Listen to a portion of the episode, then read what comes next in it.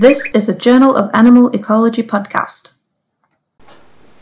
This is the audio abstract for a manuscript published in the Journal of Animal Ecology 2023, entitled Reproductive Performance of Peregrine Falcons Relative to the Use of Organochlorine Pesticides 1946 to 2021.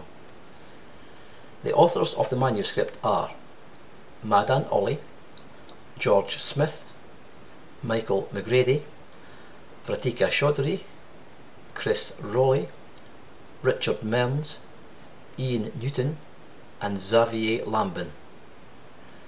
Populations of some fish and meat-eating birds suffered dramatic declines globally following the introduction of organochlorine pesticides during the late 1940s and 1950s.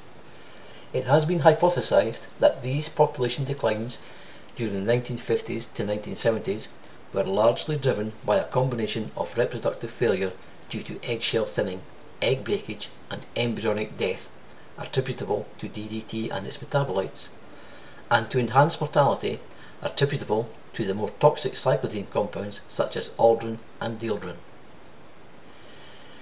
Using 75 years of peregrine falcon monitoring data, we studied the breeding performance of a resident peregrine population in southern Scotland relative to the spatio-temporal pattern of organochlorine pesticide use. We show that 1.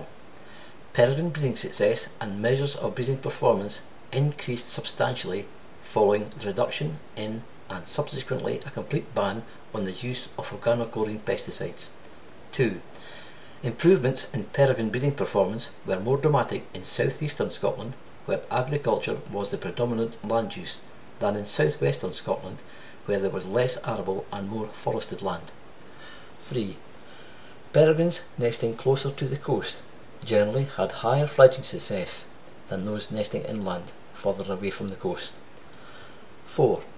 Lower temperatures and excessive rain in May negatively affected breeding fledging success. And finally, 5.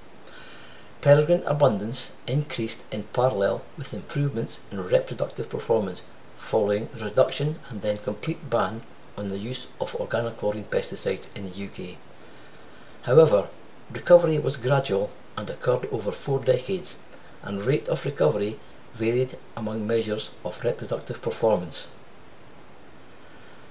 Our results suggest that the temporal pattern of organochlorine pesticide use strongly influenced peregrine reproductive parameters, but that the pattern of influence differed regionally.